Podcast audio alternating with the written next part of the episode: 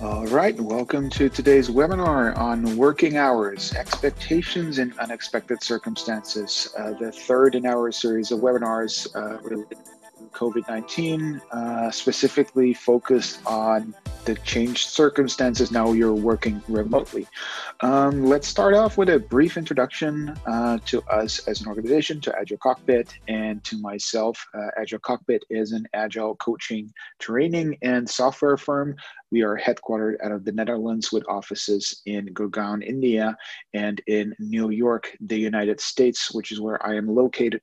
Uh, my name is Martin. I am one of the Agile coaches with Agile Cockpit organization for a little over five years. I have a background in software development, and I'm currently uh, engaged with some of our clients as an agile coach. And I'm also a professional Scrum trainer with Scrum.org, meaning that I get to teach a lot of professional Scrum Master and professional Scrum product owner classes, uh, which gives me exposure to both hands-on experience and a lot of people learning this. Um, so the way this webinar works is that I'm going to start off with a very brief presentation on the topic for today, uh, which lasts uh, uh, up to 15 minutes at most. And then at the end, there is room for questions and discussion, uh, which will last 15 minutes at most as well. Uh, we have additional channels through which you can engage with us, uh, which I will tell you a little bit about at the end of the webinar um, for follow-up conversations or any other questions you might have. So without further ado, let's look at how to set expectations throughout working hours. Um, before we look at how to do that, let's see at why things are different now. Uh, because of COVID-19, a lot of people suddenly have to work from their homes. Not even just working remotely, you are working from your home, which means that you're likely gonna have family members there as well. Um, the, one of the first things that's different silly as it may sound, is you no longer have a commute, meaning that there is no time that you typically use to prepare for going into the office or off time that you spend on reading something or just catching up on the news or listening to music.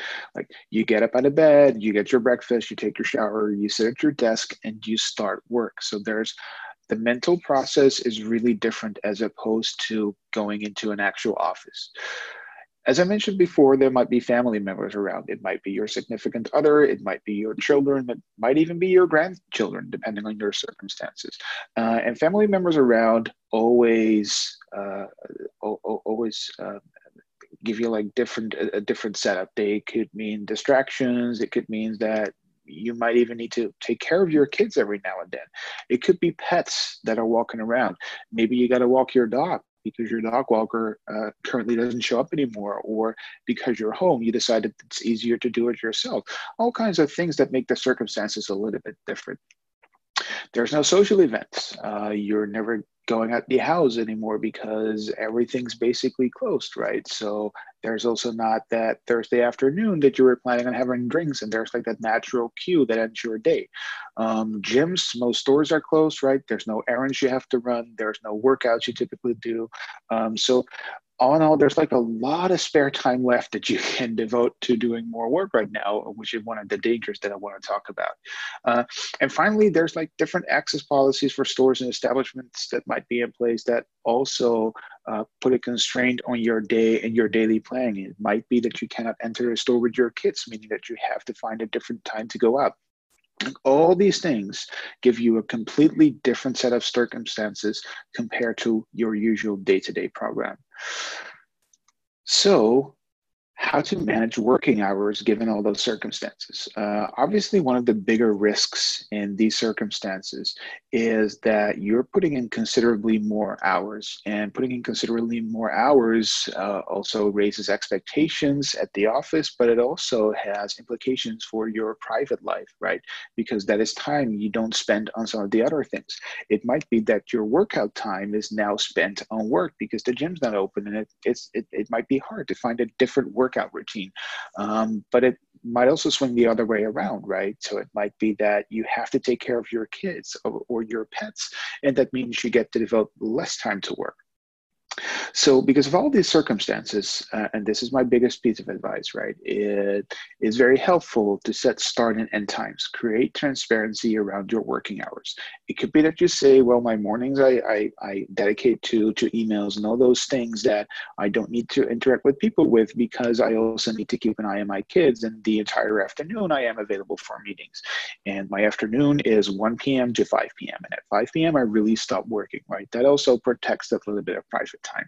It could also be you're saying, hey, I'm working seven to three, so in the afternoon I can take care of the kids, whereas my significant other can then work. There, there's all kinds of, of, of different formats you can use for this, uh, but you want to create transparency. You want to make crystal clear when do you start, when do you end.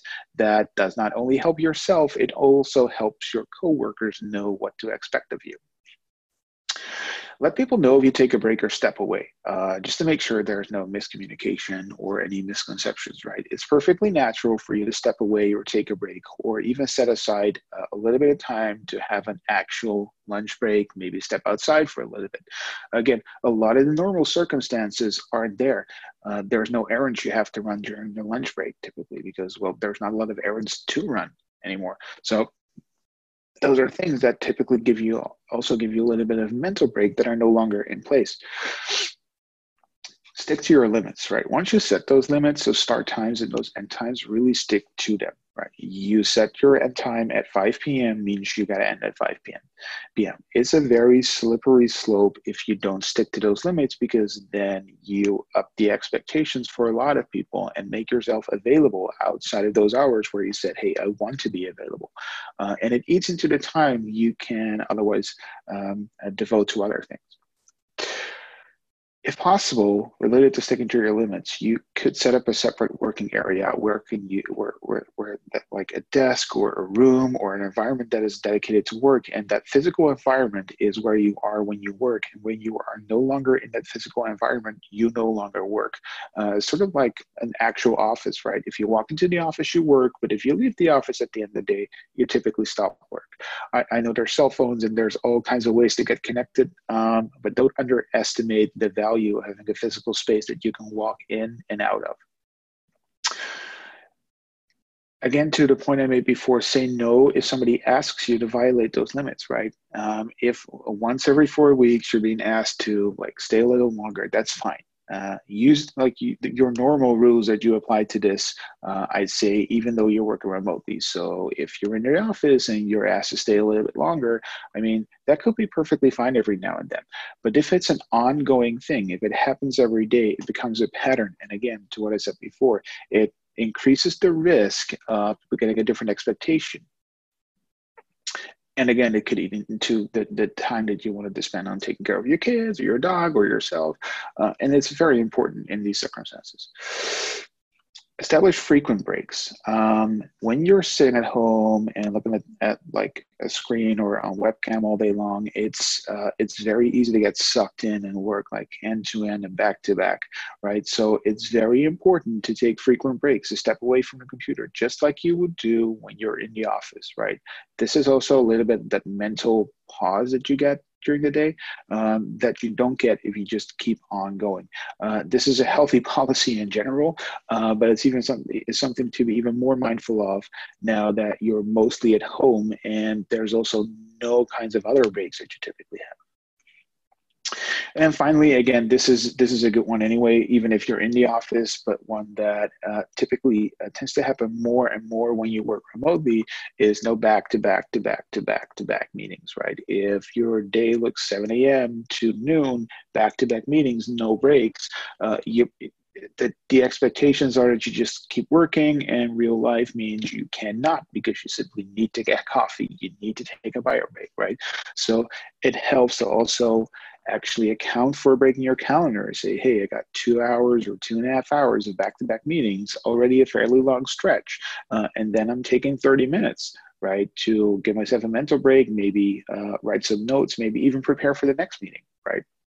And again, it helps to create transparency, that transparency to people. Uh, and it really helps you uh, protect those working hours and make those working hours healthy working hours rather than just uh, being well, hanging out at a PC and doing what you have to do on and on and on. Okay, so with these tips in mind, uh, there's uh, some room for questions and discussion. In case you would not like to stick around for questions and discussion, there are other ways to uh, interact with us. We are on Slack on agilecockpitus.slack.com, a great way to interact with our coaches and trainers and uh, other people we've engaged with, uh, typically Agile uh, practitioners. We are also on Instagram at agilecockpitus and on Twitter at agilecockpitus. And finally, you can find us on LinkedIn uh, Agile Cockpit is the company name there. Uh, feel free to follow us and or send us messages. Uh, we love interaction. We love questions. And Having said that, I would like to thank you very much for being here today. Uh, if you want to see how good you are or what you're doing or want to identify any possible next steps if you're in an agile environment, uh, maybe be, if you're a Scrum Master, product owner, or team member, it doesn't really matter. Uh, you can take your free assessment at stateofagility.com. Uh, you can do your self-assessment or you can have your peers assess you. And uh, the report that you get out of this assessment uh, always includes a couple of next next steps you can take to develop yourself further in your role. So again, stateofagility.com for your free assessments. Thank you very much for being here. Stay safe and have a great remainder of your day.